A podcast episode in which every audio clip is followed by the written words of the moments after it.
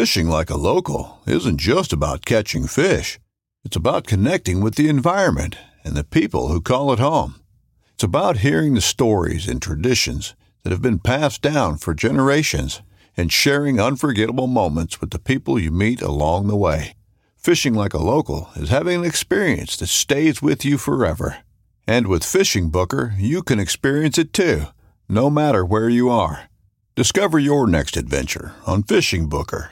This upcoming concert season will be all about the boots, and Tecovas is your stop for the best in Western style. Tecovas has seasonal and limited edition offerings this spring and summer, including men's and women's boots, apparel, hats, bags, and more. All Tecovas boots are made by hand in a time-honored tradition with timeless styles that are always on trend. And Tecovas has first wear comfort with little to no break-in period. It's hard to find this level of comfort paired with this level of style. Stop by your local Tecovas store, have a complimentary drink or two, that's WCB style, and shop new styles. The smell of fresh leather and friendly staff are at your service. Many stores even have leather custom branding to make your boots truly personalized, and with regular live music and events, there's no in-store experience like it. If you can't make it into a store, just visit Tecovas.com. That's Tecovas.com. They offer free shipping on all boots, as well as free returns and exchanges, and ship right to your door. Go to Tecovas.com and find your new favorite pair of boots today. Mobile hunters, if you're interested in upping your mobile game, then head to TetheredNation.com and check out their saddle gear. There are a few things that you can buy that will actually help you become a better deer hunter or give you the freedom to hunt any tree or any situation. This reason is why I started saddle hunting in the first place and why I use Tethered's gear. I can honestly say that Tethered's saddle gear has changed how I hunt for the better. Big tree, little tree, from the ground, it doesn't matter. I'm untethered by my gear to hunt the best setup for the situation instead of hunting for a tree that my gear can use. My current core setup consists of the Phantom saddle, Tethered 1-Sticks, and the Predator platform, and along with an assortment of their accessories. So if you want to up your mobile game, head over to tetherednation.com. If you're like me, you spend a lot of time poring over maps, looking at weather data, all in an effort to help predict when and where my best times are to hunt. It'd be nice if there was a reliable source with all this information in one place. Enter the Spartan Forge app. Unlike some other predictive apps on the market, Spartan Forge was created from military combat intelligence experience tailored for hunters and stands at the nexus of machine learning and white-tailed deer hunting. No more man-made algorithms. This is a predictive model based on real GPS-collared deer data, historical and predictive weather, and the next level of mapping imagery, all at my fingertips. I've had an opportunity to use the desktop version of Spartan Forge last year and recently the beta version of the iOS app, and it has replaced all of my other mapping tools. Visit SpartanForge.ai and sign up today to get your place in line as the fully available mobile app is coming soon. This podcast is brought to you by Skull Brew Coffee Company. Skull Brew Coffee roasts premium single-origin coffee, guaranteed to deliver the freshest coffee directly to your doorstep. The kicker, they're 2% for conservation certified and donate 10% of their proceeds back to organizations who support the interests of our hunting community. So go to skullbrewcoffee.com and pick up one of their 3-killer roasts and fuel your hunt and fill more tags with Skull Brew Coffee.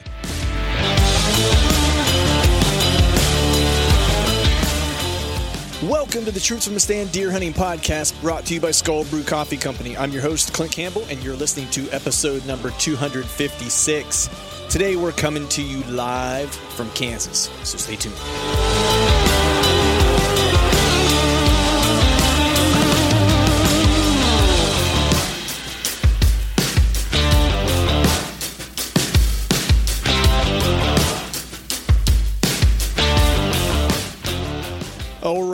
All right. What is up, everyone? Happy Wednesday to you. Hope you're doing well. Hope you are feeling fine. This is take two. We screwed up the first intro, so we're going to keep it real with you guys and give you the straight dope, not hide anything. Messed up the first intro pretty bad. We're working in some confined spaces here. We're in the rut trailer, the rut wagon, the Mauve Bomber. We are in Kansas, going on 2 weeks. Stinky, dirty, dusty. I mean, my whole inside of my truck is just coated with a film of dust. Like, I feel like I could actually get inside my truck and make a little sand castle. You probably could. With the amount of dust that's in there. like while I'm driving, I can feel the dust like hitting my teeth. Like with the anytime like the fan kicks on for anything, I can just feel it like in my mouth. It's pretty disgusting. Every time you spit. Yep. Yeah, totally. But before we jump into today's podcast, have a bit of housekeeping to do for you guys really quick. Just want to pass this along. My buddy Cameron over at HuntingGearDeals.com always has a bunch of sales going on, and it doesn't matter what brands you guys are into. He's not brand specific. He just goes out, literally, he and his team find the best deals across the internet for any brand of hunting gear you can possibly imagine, and then bring it to you guys so you guys can save some cash. Of course, right now, with the holidays and stuff coming up, there is a tab on the website. So if you go to huntinggeardeals.com, there is a Black Friday and a Cyber Monday in the global nav of the website. If you click on those, you will find deals specific to those. So head over to huntinggeardeals.com, sign up for the newsletter to make sure that you are in the know for whenever new deals come up, because they have new stuff basically pops up every single day. And if you want to do any reviews for the gear that is on the site, or want to try to get involved and give Cameron a hand in doing some reviews, you can email him at cameron.huntinggeardeals@gmail.com. So with that, we'll just jump into today's podcast. I'm with my brother from another mother, Mr. Chad Cherokee Sylvester. He's got a new nickname now. Before it was rodeo. We're just adding them. We're just adding them, man. Yeah, you know, it's before he was rodeo, as longtime listeners will know, Chad rode professional rodeo, rode them their bulls. Yeah. I thought I was going to have to ride a bull the other day. You got close. I got close. Yeah, had a bull creep up on me. Not an elk, a steer of some sort crept up on me in this piece of walk-in that I was hunting. But no, we've been getting after it for just about 2 weeks now, and we are 1 for 2 so far. I would say, well, let's just start here. Let me ask you this: your expectation of the trip. What has your kind of feeling, you know, expectation, amount of deer you might see, the challenge or lack of challenge of the hunt? Like, just what are your kind of feelings outside of, you know, filling a tag or not filling a tag? Just like, what were you expecting coming in, and where did it land based on that kind of initial expectation? Well, I was expecting to see a lot of deer from behind the glass. Knowing that we were probably going to have to, you know, drive, use the vehicles, glass deer, and then have opportunities to spot and stalk, basically. Yeah. That was my expectations. And, you know, as far as filling a tag, it was like a 130 or better. Like, wasn't coming out to really seek a specific giant, caliber deer or giant. Yeah. Like, if it was a good deer, like, hey, let's go get them. Let's go have some fun. Yeah. The challenge is that we kind of figured out right away. One, it's very difficult to glass these things in some of these milo and cornfields. I mean, the ag fields here are ginormous, and it is really difficult to see them. And then once you see them, a lot of times you can't go play with them. Yeah. You just don't have the opportunity to go mess with. They're either going over a horizon, or maybe you might be on a small piece of weehaw to where it's like, you know, they're just jumping the fence line over into the private or whatever the case is. Yeah, I agree with you, man. It's but anyway, go ahead. So, I mean, we kind of, being out here in turkey season, I kind of felt like these draw systems and ditches were very complex, and I knew it was going to be difficult to glass. But glassing them in this milo that's only, I'd say, 4 or 5 feet tall, something like that, it's just super, super tough to see them. And then as we got going, I think we kind of got better at it. And I think obviously some crops being harvested and pushing deer into some CRP areas and into the timber a little more was definitely a major help. Yeah. But it's been harder than expected, but not so overly bearing that I wouldn't want to come back necessarily. Right. Yeah. No, I think I'm in the same boat as you. Like, my expectation, I was very much of the mind that it was going to be similar to what I experienced in Iowa. That was, aside from like the glassing component of it, I knew that was going to be different because I've really never done that other than hunting out west for elk and mule deer and whatever. Never done that for whitetails. I was hell bent on this trip of doing a spot and stalk or shooting one from the ground using a decoy, rattling them in, calling them in or whatever. That was kind of what I was hell bent on doing, you know, this trip. And I would say today was the second time I was actually in a tree for the whole trip. Every other hunt has been on the ground. Yeah. You know, and knew full well, you know, just you and I talking, like we knew we were going to be doing a lot of driving, doing a lot of glassing.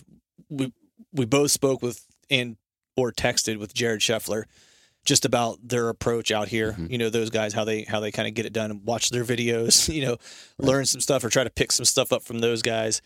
And it's funny because, you know, and they're really honest about they swing and miss a lot too, you know, but man, when they get it right, they just get it super right. Yeah. You know? Yeah. And it just it looks so fun, but it's just, it is hard. Like it is just challenging even to just find them, you know, like I think the one thing that I was most surprised by was just the amount of deer that we weren't seeing. Like I was expecting that, like not every day we would see like a big deer necessarily, but I was thinking like, you know, once a day, because we're not targeting like 170 inches or better deer.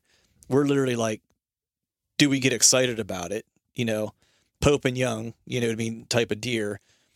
Then we want to spot and stock that one. And I thought for sure, I was like, man, because our standards aren't like Boone and Crockett, it's like, man, we should probably see one a day that we should be able to get an opportunity to either try to stalk or to watch and see if we can bet him to maybe hunt him the next day or whatever. And we just weren't seeing the deer numbers. We ended up talking to Cole, the place that we were actually parked the camper, his grandfather owns all this property. And we just asked him, we were BSing with him. He stopped by and saw us the one day, and he just said that they got hit pretty hard with like EHD. I think he even said like the last 2 years or something like that. It seemed like there was a big gap because we're seeing a bunch of rack bucks. Yeah. And then we're seeing upper end bucks, but there's like nothing there in the middle. Like that's really interesting. I never really looked at it that way, but you're right. Like what we saw, and we were just talking about this. We've seen 5 deer, 150 or 7. 7 deer, 150 or better. Yeah.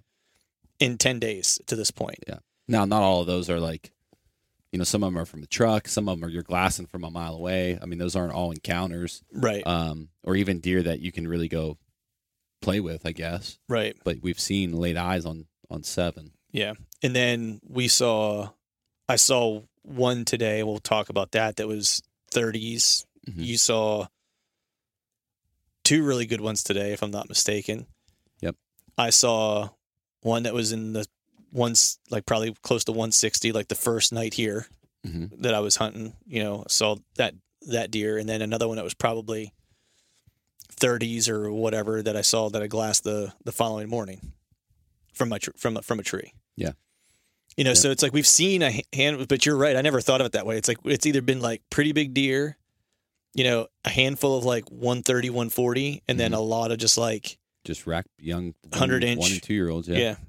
Yeah, that's crazy. I never really thought of it that way. But so anyway, so I think that my expectations were, I probably had expectations set a little too high based on like what we're experiencing. But, you know, Cole did mention that EHD hammered them, and he said, you're just not seeing the same amount of bucks, like out in fields, running does. And also, it stands to reason that if that's the case and you have that age gap, it means like the rut's a little weird too. Because we were just talking about it today when we got back to the trailer. It's like, man, when I called in Iowa, like I almost always got a response. You know, I'd see a buck, he might be 70 yards away, I'd crack the antlers and he would turn and come, you know, didn't matter if it was a 2-year-old, 3-year-old, whatever, 4-year-old, whatever it was coming or grunt. It would come check it out. Here it's the opposite. Like I'm calling and I'm seeing deer and they're super sketched by like, okay, what is this? What's going on? You know? And it just seems like maybe there's just not as much competition. I mean, that's a valid point. I mean, who knows? I think today and yesterday, we're probably we finally found a piece that has pretty good numbers. Yeah. At least the stuff that we've seen so far, that's definitely the highest deer density area that we've walked or glassed. Yeah. I would say we've probably seen as many deer the past 2 days, mm-hmm. pretty close to what we've seen the whole trip. Probably, yeah. Yeah. Yeah.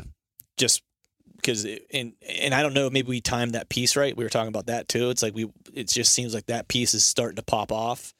A bunch of fresh scrapes today that I found and stuff like that. So it just seems like maybe we timed it right. But, so we're getting near the end of the trip here. I've got 2 more days. You're getting ready to scoot out of here probably tomorrow morning. Yep. But don't want to keep the people waiting. We do have some stories to tell, or at least one really good one. We have a couple good ones, yeah. But I'll start with mine and let you bring it home. Yeah. How's that? Yeah, that sounds like a plan. Yeah. So basically my hunt played out like this. I got in Saturday or almost 2 weeks ago at this point, and we're driving, the long trip, from Ohio and Pennsylvania. And we had a couple cell cameras that were out here that Chad actually put out in the spring during turkey season. And there was one piece that we had like 2 good deer on. And as I'm literally getting ready to, I'm like maybe 30 minutes out from where we're going to park the trailer. And he calls me, he's like, how close are you? And I'm like, 20, 30 minutes away. He's like, as soon as you get there, drop your stuff, head over to that piece. That big deer that's on camera just showed up, whatever it was, like 30 minutes prior to that or whatever the case was. So I was like, all right, cool. So I got here, dropped the camper, it was, I think you text me at like 1 o'clock or something like that. I didn't get a chance to get over there until I got everything kind of taken care of here until probably 4, roughly. So a couple hours later, hop in, hunt on the ground, didn't see him, left with a little bit of daylight left just because I wanted to go out to that one corner of this, where the CRP kind of meets this cut cornfield, and just kind of glass the rest of the evening to see if I can see anything and where they're maybe coming out, filtering out of, so I can get an idea of a game plan for the next couple of days or whatever. And who popped out of there with a doe? Sure enough, that big deer, probably 160-ish deer hanging out with that doe. And so I had some pretty high hopes for that piece, because I was like, all right, he's in there, he's on a doe, which means give him 2 days, he should be off, and then circulating again to try to find another one. So went in the next morning, hunted from a tree that day and hunted all day, saw one rack buck, and was kind of set up for him to come back out, thinking that the doe was still going to kind of want to come feed to the edge of that cornfield. It's just like this inside corner where the CRP kind of meets this cornfield, and there's kind of like a creek bottom that runs through there. And set up in there, and he never showed. But that morning I saw that rack buck, and then I also saw the other big deer that was on camera. I glassed him at the corner of the CRP first thing in the morning, and I thought he might actually head down to you. And then the rest of my week, really, it's been handful of does, seeing does without bucks and swinging and missing, doing a lot of glassing, and just not seeing a lot of deer, to be quite honest. Kind of threw me for a loop because the sign doesn't necessarily pop out. It's a little counterintuitive, or feels different for me, because a lot of the sign you will see, like scrapes or whatever, a lot of times is on these edges, whether it's on the edge of a CRP field or whether it's on the edge of a cornfield, a cut cornfield, or whatever the case is. And my brain is telling me this is all nighttime sign, but we always have, we have to remember that that's their, a standing cornfield or a standing milo field is their cover. That's as good as a clear cut back home, essentially. And so it was kind of taking a little bit to calibrate. And, what I kind of learned from a spot that Chad found, and we'll talk about that here in a second, was that, finding these little pockets in the timber where they're laying down a ton of sign is the gold mine. It just isn't like you would find back east, at least. It's I haven't found it and haven't seen it as often here as I would see it back there in the timber. And so that was the thing that was kind of taking a little bit to kind of get used to and figure out. A lot of these drainages too, or you look at them on the map, they look really good. You drive to them, and these drainages have 10-foot high walls on the sides of them, and they're not using them. Yep. So it was a lot of that, just going and qualifying pieces and trying to figure out what places are huntable. We've probably burned at least 3 days scouting pieces that for sure look good on a map and next to 0 deer sign on. Yeah, exactly. And they may, the one game you can play, and people have told us this, folks that I've talked to, a lot of guys will just go sit those funnels, and just wait it out. And that's a strategy you can use, you know. Actually, where we're parked, the guys that hunt, that own this draw that's right behind us, you know, there was a 216-inch deer and a 170-inch deer both killed out of that last year. And it's a big ditch. There's no ag around it. It's all just CRP. And they just go sit it. You know, there's not, you know, that's just all there is to it. They know that they're going to start moving at a certain time when all the crops get pulled off. And they go sit that funnel. They might have to sit it 2 days, 3 days, 5 days. Who knows? But they know eventually a big deer will kind of pass through there. So that's their strategy. So fast forward to, I guess, the past 3 days, you know, we kind of been driving to some different pieces and trying to figure out where the deer might be holed up. And we finally got to this one piece. It just looked really good on a map. And when we got there, it actually looked really good when we got there too, as we kind of drove around it. And, essentially we ended up, I forget how it actually started. We were driving down that, I guess, county road, which is like a tractor path basically. Right.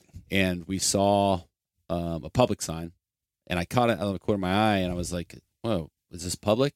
And I felt like I had been there before, mm-hmm. Which we were there in the spring. So we backed up, looked at the sign. It was public. We confirmed that, looked at it on the map.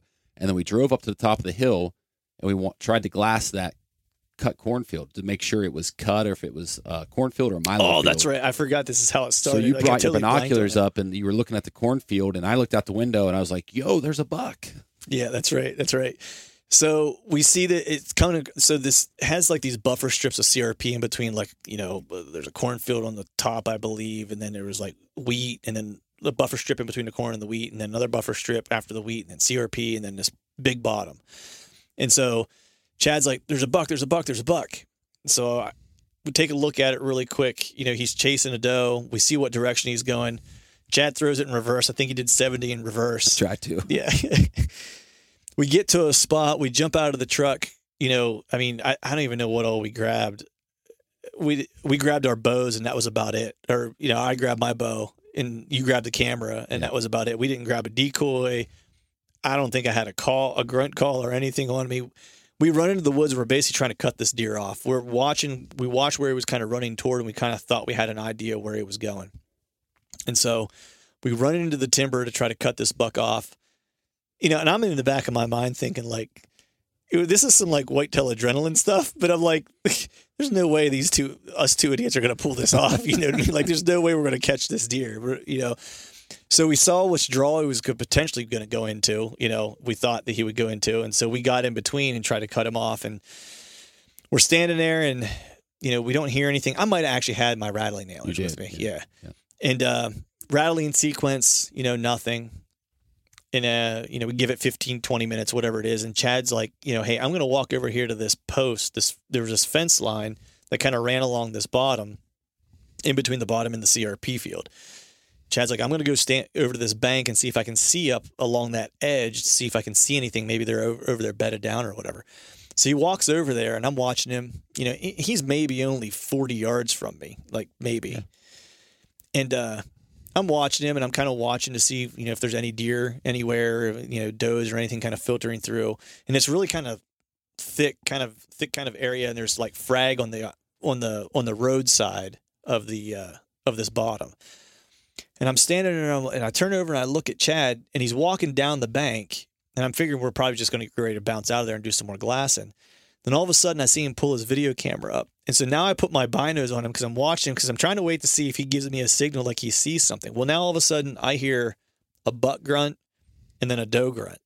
And so now I know there's deer there, and that's why he pulled his camera up. And so he's getting down off the bank to kind of tuck into cover. I'm still looking at him to kind of try to tell me where they're at, because I heard them, but I'm in between these two cedar trees and can't see anything.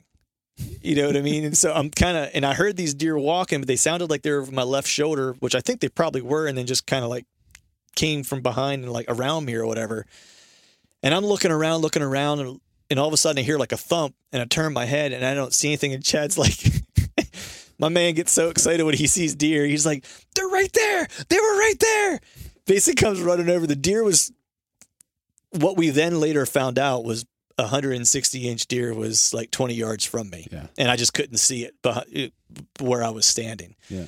And there was a doe that filtered through, and she jumped into the frag.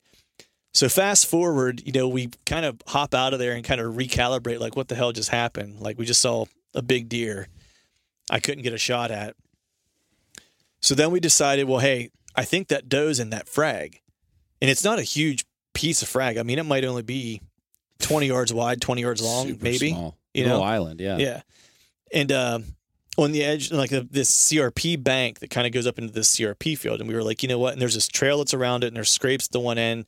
We were like, you know what? The wind's in our favor if we sit on that side of the bank. Why don't we just like find a spot to kind of tuck in on the ground and sit the downwind side of that? Because if she's in there, then he's likely going to try to come in there and, you know, figure out, you know, where she's at, you know.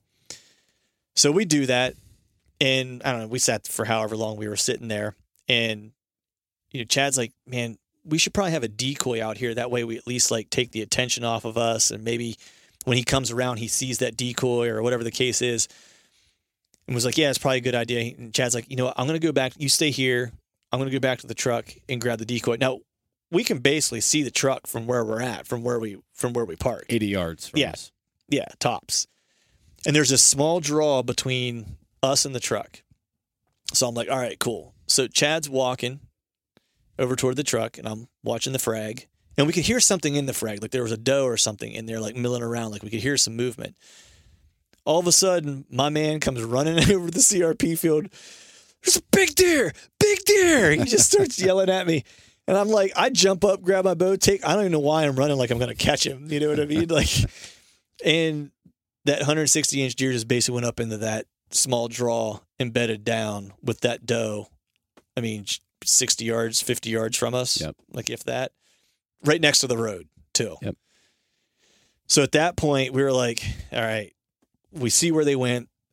You go across the road. There's more CRP, a big draw of cedars, and then a cedar line at the top of this like CRP field that on the map, you know, when you look at it, it's some form of crops.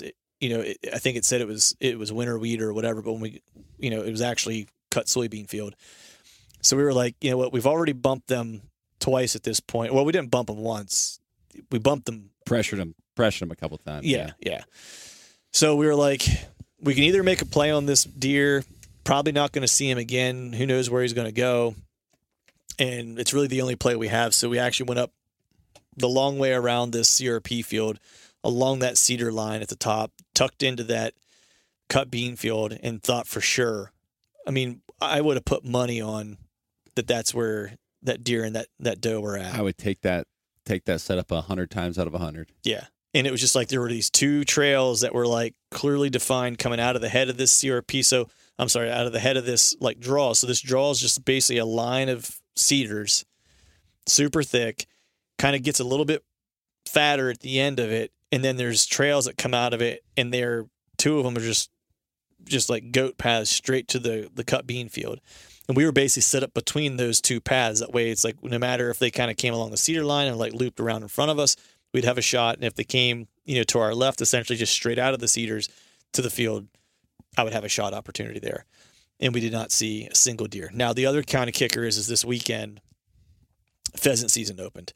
So, you know, that's the other kind of, you know, piece of, you know, variable that we have in play is dealing with, you know, not just regular hunting pressure, but also pheasant hunting pressure, which those guys are going in and driving CRP fields and in Milo trying to kick up birds.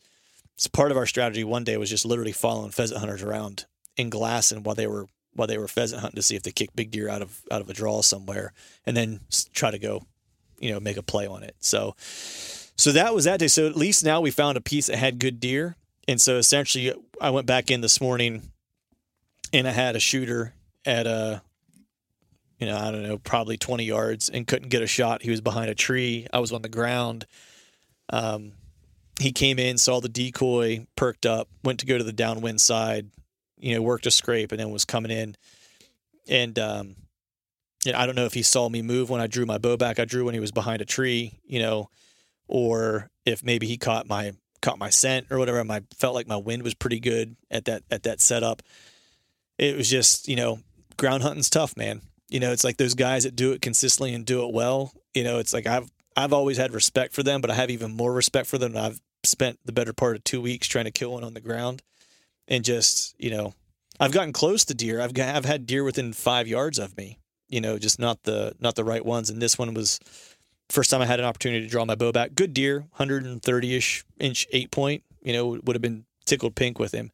But once I got some light and could see that area, bunch of scrapes, some rubs. So, and Chad was glassing and kind of seeing deer filter down this draw, which dumps right into where I'm at. And there's kind of a draw on the opposite side. So it's really kind of like a thermal hub, and it makes sense why all the sign is essentially laid out there the way it is. So my plan is to basically hunt that the next 2 days that I have left here, because it's the spot that we've seen the best deer activity, the most deer, and there's a couple of really good deer that are in that spot. So that's my game plan, and that's been my trip to this point. Yeah, I think, you know, it took us a while to find a piece like that, but we have cold weather coming in. Yeah. And, I mean, I saw a handful of bucks there. I guess it would be 4 shooters between the deer that you saw and the 3 that I saw. Yeah. All in that little pocket. All in that one little corner. Yeah. So, I mean, the odds are in your favor, I think. I saw, counting that small little scrubby spike that I saw this afternoon, I saw 5 deer in that spot. I saw 4 this morning before 9:00. Yeah. So, yeah. And then 1, 2, 3, 4, at least 4 does in there. Yeah. So, you know, it's, once we found it, it was kind of a no-brainer because it's a great piece of public, the way it's set up, great habitat.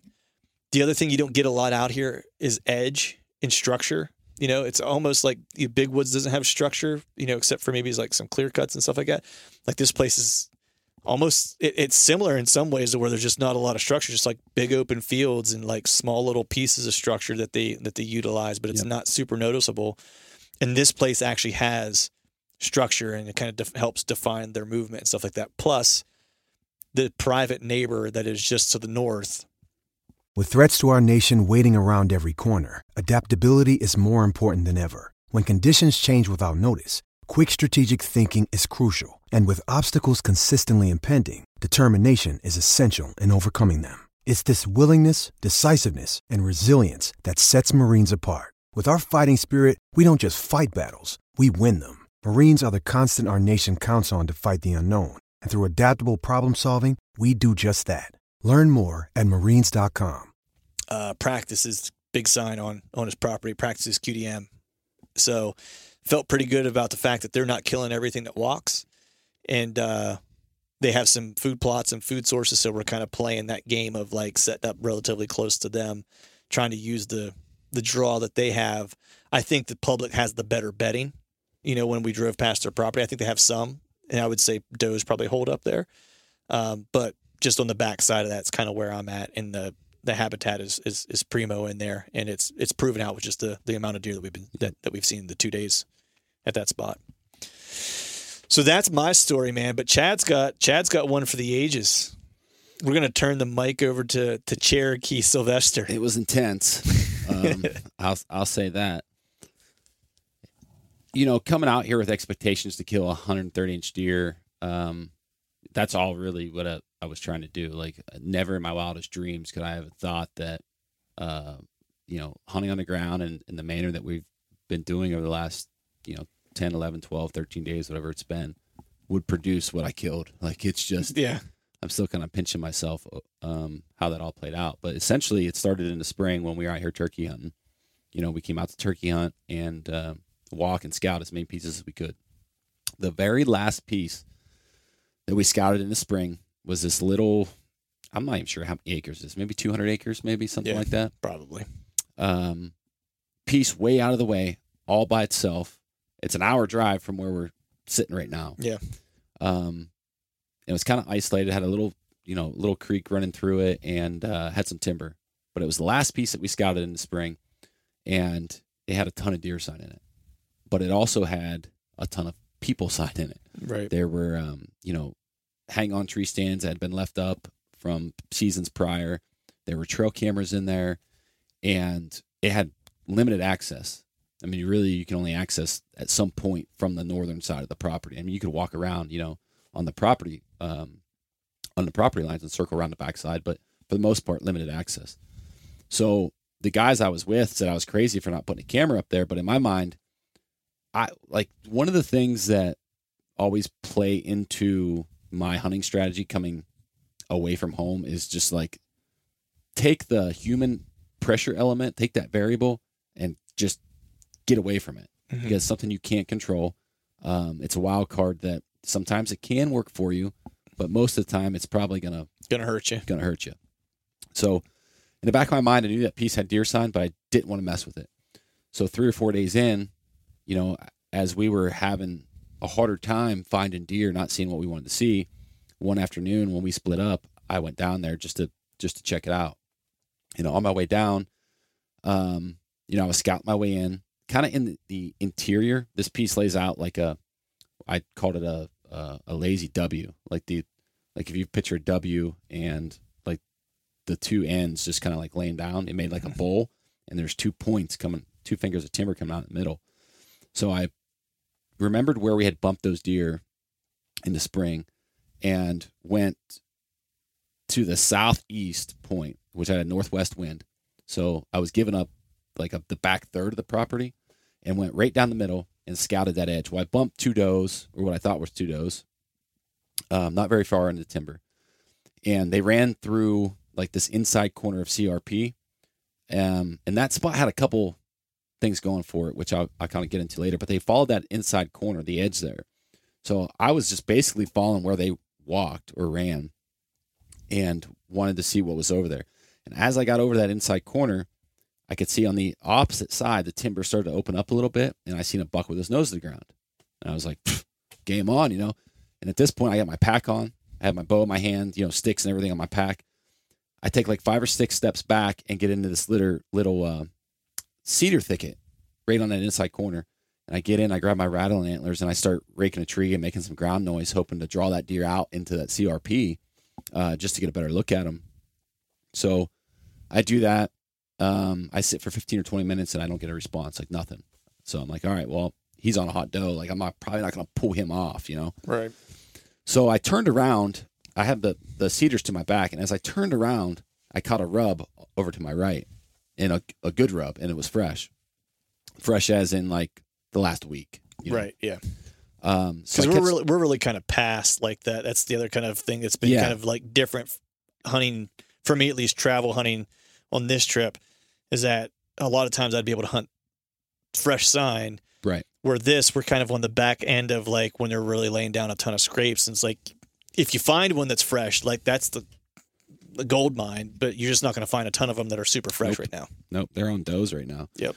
But, as I caught that rub, you know, I looked back into the cedar thicket, and there were several other rubs. So I was like, you know, trying to investigate. But at the same point in time, I knew that doe ran over that opening, and that buck was over there. So I was trying to kind of like find a tree to get in. And on the edge of that cedar thicket, there was this big it was a big tree. And I'm like, it looks straight, which you don't get here. Mm-hmm. You know, that's another theme is like you're either in locust trees that are thorny as all get out, or you're in these cottonwoods that are just giant. Or they're just laid way over. It's just terrible. Limited tree stand setups or saddle setups for that matter. But anyways, as I'm walking through the cedar thicket, there's just more rubs in a 15-yard area than I've ever seen. There's probably 12, 13, 14 rubs in this cedar thicket, and right smack dab in the middle was a bed, worn to the ground, dirt bed. And I'm like, all right, well, I don't remember finding this in the spring, but this is big sign, and there's a bed right in the middle. Big bed.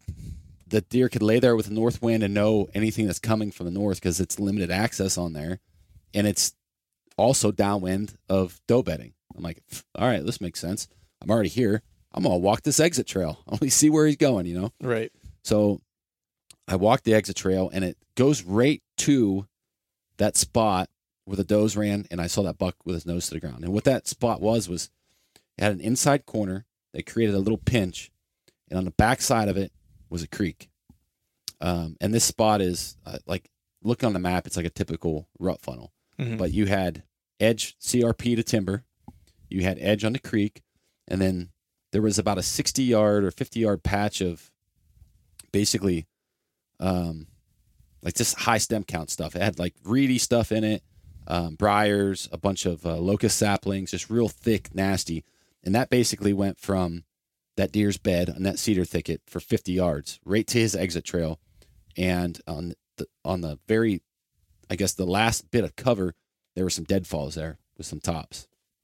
And then just on the other side, there was some cedars kind of sporadic, and it opened up. And that's basically when I walked that exit trail on the opposite side of the creek. So to the south side of the creek, it was kind of open and brushy there, but there was a row of cedar trees that paralleled the creek there. And right at that point where those cedars met that exit trail, there were 3 or 4 big rubs there. So the deer was obviously leaving that bed. The rubs were in that direction. He was leaving that bed, and that was his exit. But that day, I set up there in the evening based on the does that I saw and that buck with his nose to the ground, the typical rut funnel. So as I'm trying to get set up in this tree, I have a terrible time. Break a stick, can't get to where I want to get. This goes on for like 45 minutes, maybe an hour. Just like I'm super pissed. Like, got to be in a tree. I can't see anything. You know, I'm just frustrated as all get out. And as I'm climbing down, tearing my stuff down, my bow's on the ground, and I'm hanging off this tree with my stupid lineman belt on. Here comes that doe. Here comes a rack buck chasing her like right in front of me. I'm just like, this is ridiculous. Like, it can't be any worse. Yeah, it can at that point. I'm like, God, man, I just need to get down and get set up. So I left my sticks in the tree, hopped down, grabbed my bow. Literally left them in the tree till today. I just got them today. Yeah. They were there since the 10th. The 11th. I was there the 10th. Oh, that's right. Yeah, you were there the 10th. Yeah. 6 days, almost a week. So anyways, I get set up in this cedar tree, and basically I just take some branches and lay them out in front of me, take a deadfall, put it up, make myself a little ground blind. And that evening, I don't know how many different bucks that I saw, but I seen that doe get chased in that little pinch 5 or 6 times, just different, probably the same bucks over and over and over, right. But a handful of rack bucks chasing that doe. So I'm like, okay, this isn't that bad. You know, I have a hot doe here. There's a big sign. These little bucks are going to push this doe around until she's ready to be bred. And then hopefully a big deer comes and breeds her, you know, and right. I'm right here. So I go back in there the next morning. And with that in the back of my mind, I went in at gray light because I wanted to know and be able to see on my way in if I could see a doe or see any deer. Like, the one thing I did not want to do was bump that doe off that property, because if there was a buck with her locked down, like, obviously he's going to follow, and then right. Game I'm screwed. Yeah. So I get in clean. I set that little ground blind. Sun comes up, you know, 8 o'clock rolls around, nothing. Around 8:30, and I'm facing, I guess I should explain this the way that I'm facing. I'm facing the north to that CRP, towards the CRP where I've seen that doe being chased back and forth through that pinch. So the creek is behind me. So behind me, I have the creek. To my right, to my back, I have a cedar tree. To my right, 3 o'clock, I have a deadfall. And then out in front of me, I have some branches broken. Then at 9 o'clock, I have another cedar tree. So I'm covered up pretty good. Yeah. It was a tight little setup. Really limited on what you could see, except for, you know, to the north. To the north, you could see. Well, you could see a couple hundred yards, but right. That edge was probably 35 yards out. That edge with the CRP hit the timber. So 8:30 rolls around, and I'm sitting facing north, and I hear something behind me. So I'm like peeking through the cedar tree over my shoulder, and I catch a glimpse of a buck back in that brushy open stuff. And I'm like looking, trying to make out what it is, and I could see it, but I can't get a good look at it, you know? And I was probably looking 15, 20 seconds, maybe a minute. And then I hear something walking, like, in the creek. So I turn all the way around. Now the cedar tree's in my face. I'm facing the creek. I'm facing south. And out pops this 120-inch buck. And he's on the other side of the cedar tree from me. So we're talking like five yards, maybe not even 5 yards. Might be closer than that. Mm-hmm. Maybe 15 feet. So like 3 yards. Like, he is like right there. And I'm like, oh, okay. And at that time, I'm staring at him. He's staring at me. We can't really see each other because of the cedar tree. And this bigger deer, the deer that I saw in that open brushy stuff, walks down to the very edge of the creek where those cedar trees, that row of cedar trees met that exit trail. And I'm looking at that deer now. I'm like, oh, damn, that's a 150-inch deer. Like, we're in a game. Well, about that time, that younger 120 spooked, like, boom, took off. And he knew something wasn't right. I mean, he was standing there, and he wasn't, like, doing the head bob or anything like that. He just, poof, just took off. Well, when he took off, I snort wheezed. And that bigger deer was back there, and he didn't know what the hell was going on. He was like, all right, I just saw this, my punk younger brother run off, like, wonder what's going on. And he, like, kind of did one of these, and then he just turned and followed him, kind of paralleled him on the creek. So I actually had enough cover that I got up with my bow and paralleled him on the opposite side, thinking, if he comes down the creek edge, like, I might be able to get a shot. So I got a really good look at that deer. And then eventually he just wandered off, and I lost visual of him.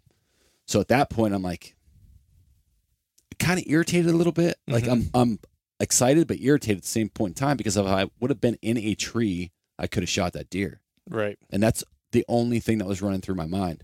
So I go back to, you know, my little ground set up, and I sit down. 15 minutes later, from the north, I have a 115-inch rack buck come in. And when he came in through the CRP, he was like, you could see he was tall and tight. Mm-hmm. And I actually picked my bow up, turned the camera on. I was like, I'm shooting this deer. Right. He came in at 35 yards, and I filmed him, and he kind of did his thing, and walked back to back towards that first timber or first finger of timber, which those other two bucks worked towards too. So later in the afternoon, you know, that was the last, I guess, deer sighting that I had in the morning, and that was, I want to say all that was done and over with well before 9 o'clock. Oh yeah, it was like 8:30 because you texted me, yeah, like that you right after you saw the 115, like, yeah, that rack buck, you text because you were like, I just saw a 120, a 150, and a 115. Yeah. Yeah. So in the back of my mind, I keep telling myself I need to be in a tree. Because those deer do the same thing. Like, I need to be able to shoot to the other side of the creek. Right. Can't do it where I am. So there was probably 3 or 4 times throughout the afternoon that I physically got up out of that ground blind and walked like a 15-yard circle looking at trees. I think I can get in this tree. I can't. There's too much crap hanging down from it. Maybe I can get in this tree. Nope. Giant 8-foot cottonwood. Can't get sticks around it. So I did that a bunch, just completely frustrated that I could not be in a tree and I couldn't see anything. And the wind was blowing that day like 20-some miles an hour. Yeah, so I can't hear anything, can't see anything. I'm like, this is never going to work. Like, this is terrible. Right. So, like, by 3 o'clock, my knees are killing me because I'm bent over, you know, on my knees all day. And I'm like, I can't get into a tree. I need to make this ground blind work. So I cut a little, like a basketball-sized hole out of the backside of this cedar tree so I could shoot to the edge of the creek, thinking, like, this is the only shot I'm going to have. You know, if they do the same thing, like, at least I am prepared, semi-prepared. Right. So 3 o'clock I do that, and I sit flat down on my butt, with that deadfall to my back, cedar tree and that little shooting lane to my left, the opening and the CRP is out to my right, and I'm basically staring, like looking at that bed in that same direction, and I'm 70 yards from it. So at 4 o'clock, I see something moving over in those deadfalls, like right on the edge of that cover on that exit trail, and I can see a deer's nose, and I can see the deer licking its nose and like putting it to the air, but I don't see any antlers.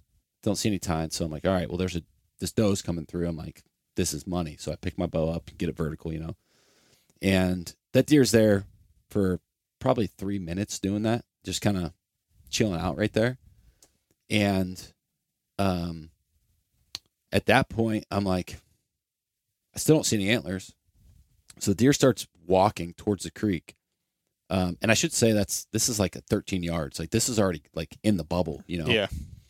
So this deer starts walking around these treetops, and I can see the body. I see the brown body.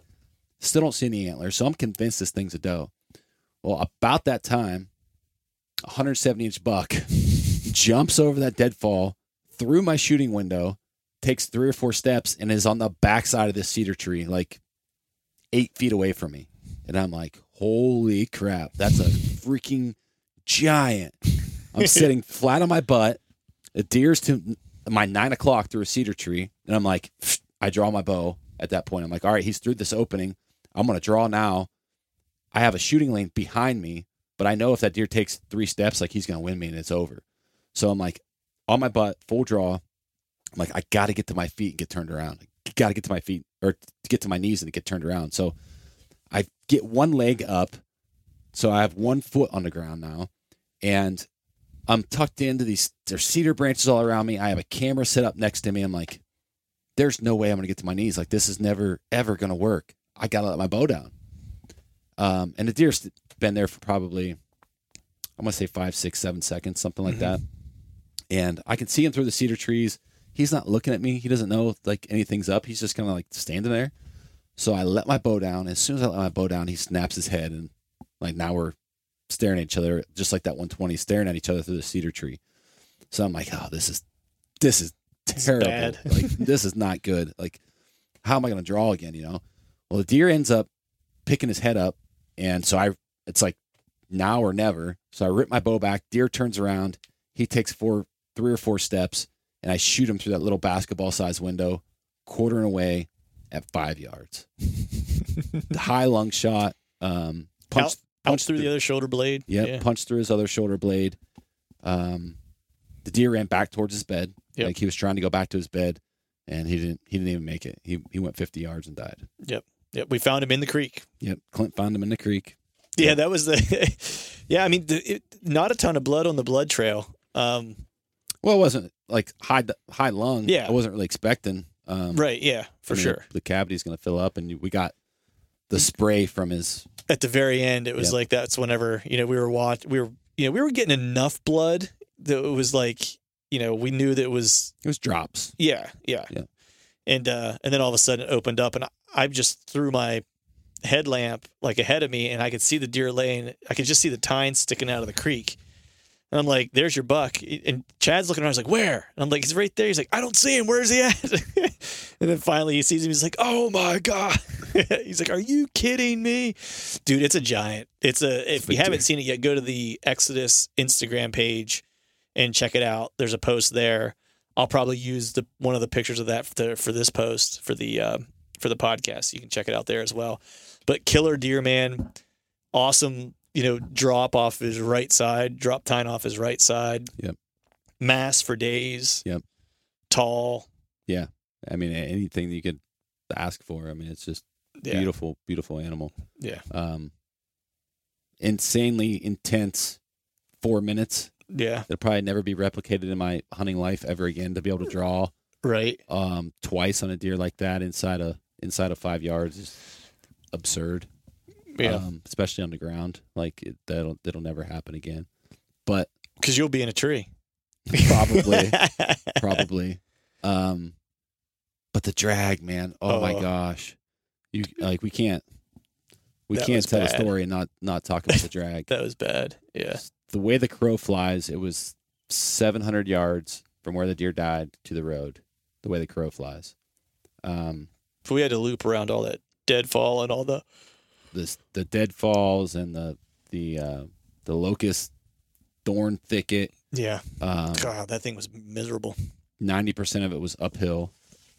It was bad. It was bad to the point where I had to go back to the truck and get water because I thought I was going to pass out at one point. Yes. And you told me, like, yo, if you need to take a break and go get water, like, go do it, because if you pass out, I can't carry both of you guys out of here. Exactly. Yeah. That was a brutal drag. And then, like, the wind started ripping. It started raining. It was like, that was one of the worst drags. I mean, because, you know, you would think, like, you're dragging on grass, it'd be kind of easy, but it's like, man, you don't know how much grass gets tied up into 170 inches of antler until you're dragging it through a CRP field that the grass is freaking waist to chest high. Yeah.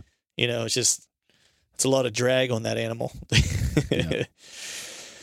But man, that was, this trip has been killer. I've got 2 more days as people are listening to this to hopefully fill a tag, but regardless of how that outcome is, it's been a killer trip. I appreciate having a road dog like you to share these things with, man, because not everyone's built to live in a 6x10 trailer together. I love it, dude. It's awesome. And be stinky and have good days, have bad days, you know. And, dude, since you killed, I mean, you've been out here for days now without a tag to fill and just basically been chauffeuring me around to glass and do setups and stuff like that. So man. You know, thanks for being a good friend, man. Appreciate it. Absolutely. That's what it's about, dude. Yeah, for sure. All right, gang. Well, that is the story here from Kansas. We'll have a final recap here probably in like the next week or so whenever I get back home to Pennsylvania, get a shower, eat something that is not dehydrated. That is coming soon. And until next time, thank you all for listening. All right, folks, that is a wrap for today's show. I'd like to thank all of you for listening. And if you haven't yet, please head over to iTunes and leave us a 5-star rating. And hell, while you're at it, head over to YouTube and give us a sub there too. I'd be super appreciative if you'd be able to do those two things for me. And before I shut this thing down, I need to give a big shout out to our partners who continue to help us make this podcast possible.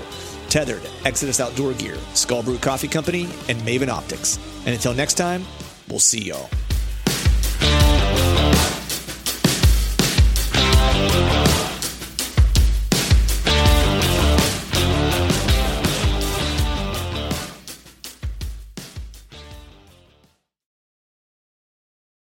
All right, gang, the new Truth merch is in stock at truthfromthestand.com and on YouTube below any of the Truth from the Stand videos. I've got some new hats, beanies, t-shirts, long sleeve t-shirts, and sweatshirts. There's even a new do hard shit hat for those of us who like to embrace microdosing adversity. So head to truthfromthestand.com and check out the new gear and use the code TRUTH, TRUTH, and save yourself some cash on the new gear. A life that has the stories to back it. A life to be proud of. It's a Winchester life. Yeah, baby. 6'8 Western. Oh, mule deer, baby. Right there. Tune in every Tuesday at 7 p.m. Eastern on Waypoint TV.